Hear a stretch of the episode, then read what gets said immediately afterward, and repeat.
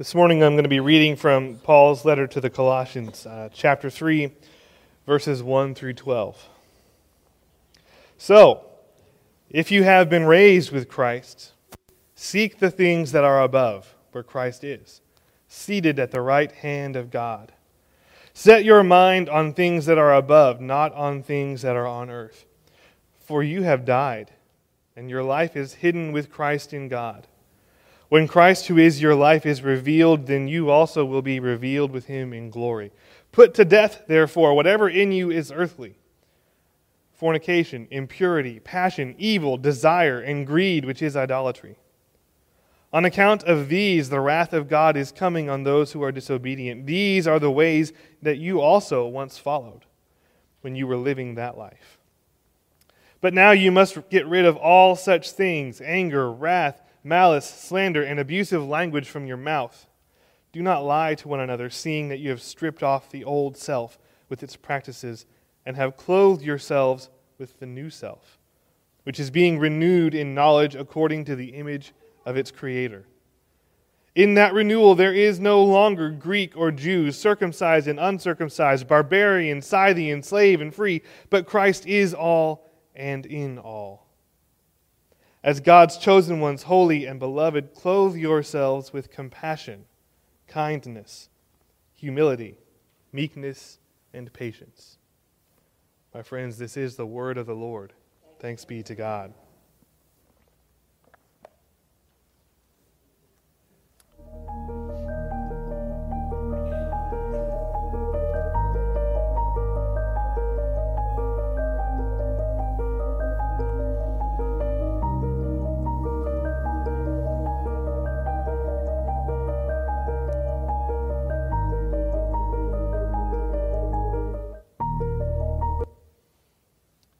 Would you pray with me? Almighty God, pour out your Holy Spirit on me and on all of us gathered here. Lord, take my words and make them yours. Take all of our thoughts and make them yours. And take our hearts and set them on fire for you. Father, we love you. We pray all of this in the name of Jesus Christ. Amen. If I ask you who you are, you're probably going to give me your name, right?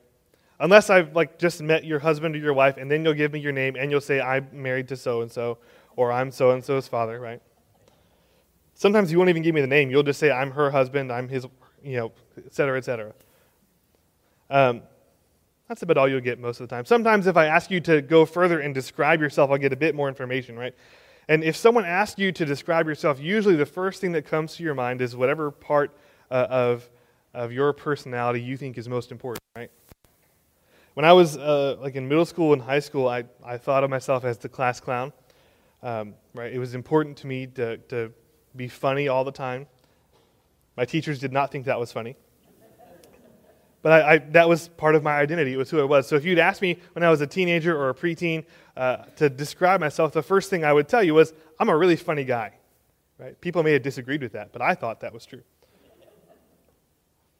Now that I'm a bit older, uh, and I try to not be a class clown as much, uh, I, I might say something different. But my answer, honestly, is going to depend on the day of the week a little bit, right? Some days, the first thing out of my mouth might be, well, I'm a pastor, right? I, I preach on Sundays. Other days, it might be that, you know, well, I'm a father to a little girl. Other days, it might be, well, I watch a lot of soccer. Uh, some days, depending on how hard the day it's been, I, it might just be, well, I, re- I really like beer. You know, that's what you need to know, right? Whatever it is, though, it doesn't just depend on the day, does it? It also depends on who you're talking to, because when you are answering that question, the information you give is really, it's the thing about yourself that you think you want them to know the most. You're communicating something that is going to hopefully give them the opinion of you that you want them to have. At best, it's a small piece of who you are. Your identity runs a lot deeper. If I were to ask you what your identity is, I would get probably a different answer from, from most of you, but, but a lot of you might say, uh, these days, right, you might say, well, I'm a, I'm a Republican or I'm a Democrat. Because for a lot of us, that's become our identity, hasn't it? If we're really, really virtuous, we might say, I'm an American, right? I rise above the politics. I'm an American. Uh, if we're really honest, we'd say we're Texan, right? Because that's that's what we all are. I mean, if I go when I go to foreign countries and people ask me where I'm from, I say I'm from Texas. I don't say I'm from the United States. Um, and that tells them certain things about me, right? It tells them that I wear a cowboy hat and ride a horse to Whataburger, which I've only done once. Uh, it should tell them that I, I know that uh, good barbecue doesn't need sauce, right? That's the most important thing. But it does, right? I'm communicating certain things about who I am, right? That, that's, that's a part of how I describe myself. I'm, I was born in Texas. I've lived here my whole life. It's part of who I am. What we see a lot of time nowadays, though, is that people, in addition to identifying themselves based on where they're from, where they were born, we now see a lot of people whose entire identity is, is wrapped up in their ethnicity or in their culture or in their gender or in their sexuality. Right? It's becoming commonplace. And unfortunately, for most of us, we have misidentified ourselves. Paul gives in, in verse twelve of this chapter a list of these virtues he's really important for all Christians to know. Uh, compassion, kindness, humility, meekness, and patience. Um, every, right, every Christian should embody these, which is good because I'm like the most humble guy I know. Really proud of it. Every Christian's supposed to embody these, right? But here's the thing. If you don't know who you really are, you cannot embrace these things.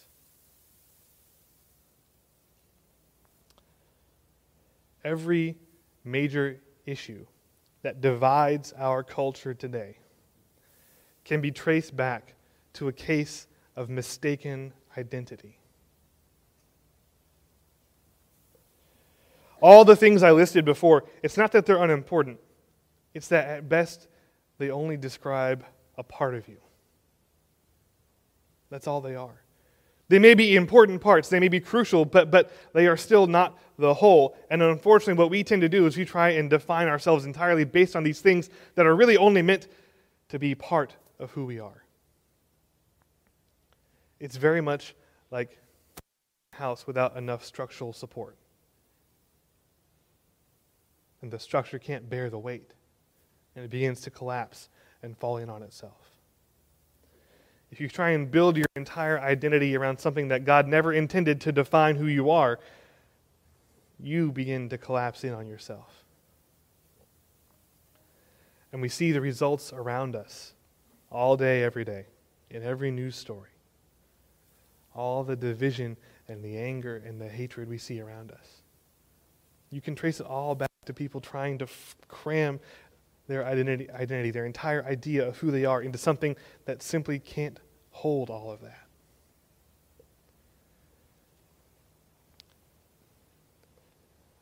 You know, as Christians, we, we, we kind of have to remind ourselves sometimes of the basics of what it means to follow Christ. E- even uh, the best Christians like me. Because being reminded of the basics matters, right? We're human, we're flawed, we make mistakes, we, we stray off the path, and we have to kind of bring ourselves back on target. And, and what Paul is listing right here are, are basics, right? Compassion, kindness, humility, patience. Things that are repeated over and over and over again throughout the Bible. We're supposed to embody them. They're supposed to be the marks of being a Christian. If someone sees you in public, they should be able to know that person's different from all the people around them, and, and these things are why. But as I said earlier, if you don't really know who you are, if you're trying to force your identity into something small and, and incapable of holding all of who you are, you can't embody these. Because here's what happens. If you decide to identify yourself as something smaller than what you really are, if, you're, if your whole identity is wrapped up in a political party or, or a culture or an ethnicity or anything else that is smaller than what you're meant to be, your compassion will only extend to those who identify as you do. Your kindness will only extend to those who identify as you do. And your patience will only extend to those who identify as you do. And you see it on the news all the time, right? And maybe more importantly, you feel it. We all do. These are things every last one of us has experienced over the last four years. And look what it leads to. I can tell you right now, your identity is not just who you are. It's who you worship. How many times in the last election cycle did you hear or say things like, we've got to elect so-and-so because only he can fix our problems? That phrase, only he can fix our problems, that, that is really only true of Jesus. Isn't it? What we saw in the last election, in the one before it, in the one before that, was people who were worshiping their chosen political candidate. Right? They had made it the object of their worship. We see people now who make all kinds of things the object of their worship, and always, without fail, their entire identity is wrapped up in that. And it tears us apart. And we like to think that the church is immune from it, but the reality is it's not. So, we have to know who we really are, who we're meant to be. Paul, in this letter to the Colossians, uh, is dealing with the same problem that he deals with with uh, really pretty much every church that he has planted around the Roman Empire. You see, when Christianity started out, it wasn't its own separate religion, right? It, it was a sect of Judaism. All the first Christians were Jews.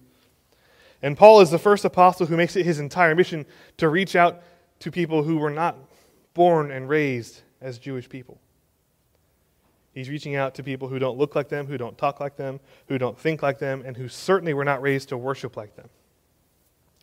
And so you'll, you'll find in almost all of his letters there is a tension in very nearly every church he plants between the Jewish Christians and the non-Jewish Christians, because what's happening all the time is that the Jewish Christians are trying to explain to the non-Jewish Christians why they have to follow all the laws of the Old Testament. And let me tell you, if you want to kill a church faster than anything, tell them they can't eat bacon. Right? It's not going to work. There are some other things in there that probably were also a problem. So Paul has to expend a ton of effort explaining to people on both sides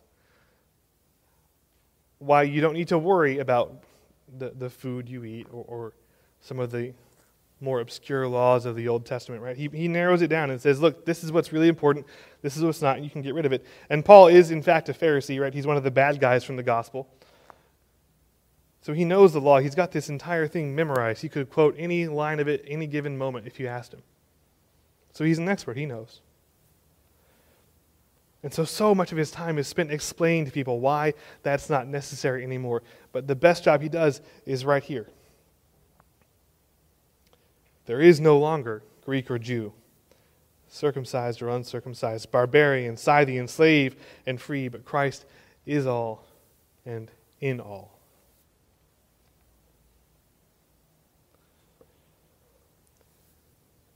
Now, Greek is just a term for people who weren't Jews, right? It was a catch-all for anyone who was not a Jewish person. So right off the bat, he knocks out all of their, their religious and ethnic divisions, right? He lists the barbarians and the Scythians, two enemies of the Roman Empire who were constantly at the borders waging war, raiding little villages, right? In other words, even the people who you're terrified of, who you think are constantly coming to kill you, that doesn't matter anymore. We can welcome them into the church. Slave and free, right? Your socioeconomic status, irrelevant. It's not important. Christ is all and in all.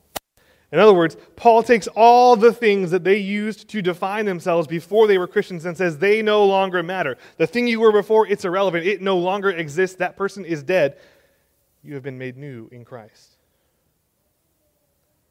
That's what matters. You now follow Christ, the God who made you and the God who died for you.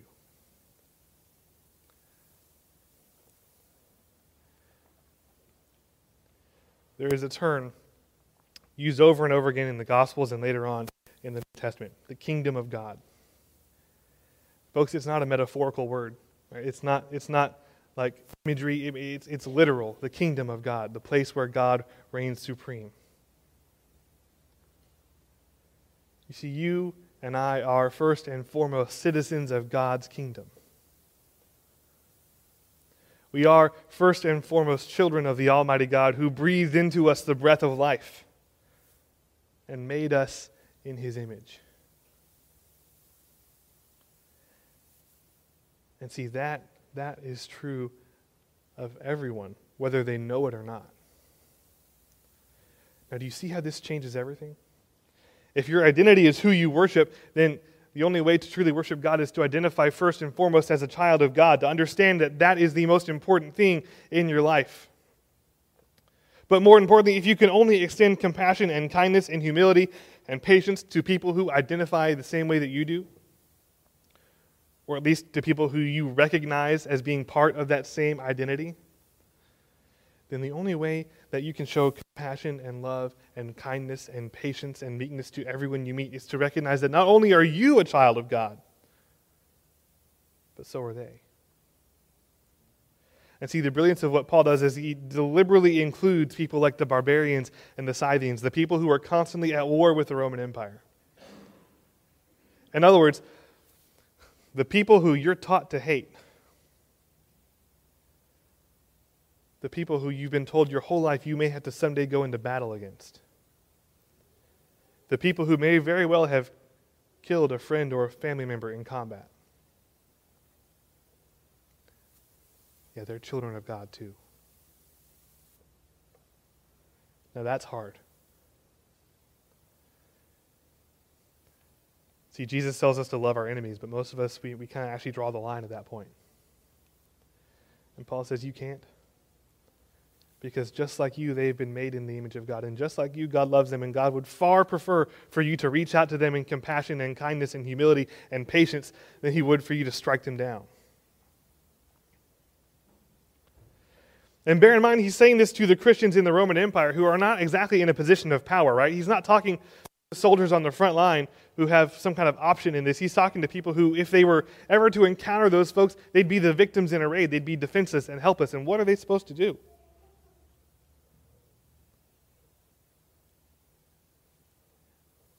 Acknowledging that you are first and foremost a citizen of God's kingdom, it changes everything. It's not that the other things just fade away and you forget about them. It's not that they're not important. It's not even that you can't be proud of them, right? I'm rather proud that I'm an American. I have a, my family has a long history of military service. I'm proud of it. We don't just erase these things. What we do is we acknowledge that they are merely one part of the whole. They cannot ever define who we are. Just as none of the things that divide our culture right now can ever really define all of who we are, because who we are is a child of God, and that definition is so massive and so important that nothing that we come up with can ever rival it. So before I can spend weeks preaching about what it means to be compassionate and patient and, and, and teaching you to be as incredibly humble as I am, we have to first remember that we view all of these things through the lens of being a child of God. These are virtues that Christ Himself exemplifies for us. These are virtues that, that God demonstrates for us all throughout the body of Scripture as He shows compassion and humility and remarkable patience. God is far more patient than I ever am. If you read the book of Exodus, you, you realize that God is more patient than any parent could ever possibly be, right? How many times do the Israelites beg Him to turn the car around and go back to Egypt, and He doesn't do it? God is so patient and so compassionate and so kind and so gentle. And He calls us to be the same way. And the only way we can do it is to remember that we are first and foremost God's children above all else. In the name of the Father, and of the Son, and of the Holy Spirit. Amen. Folks, would you pray with me? Heavenly Father, Lord, we uh, we acknowledge that we don't always do exactly what we're supposed to do. We often fall short. And it's in those moments that Your grace and Your mercy are revealed to us in their fullness. And so we thank you for that. We thank you, Lord, for the rain, even as it perhaps disrupted our schedules, caused us problems, Lord, we know it's all part of your design. We lift up to you the names of all those in this congregation and beyond the walls of this church who are suffering, who are in need of your healing, whether it be physical or spiritual. We pray that you surround them with your presence and your peace. And Lord, we lift up to you all of those prayer requests that have been left unspoken and unwritten. Father, we know that you hear them all, that you respond to them all, and that you are always with us.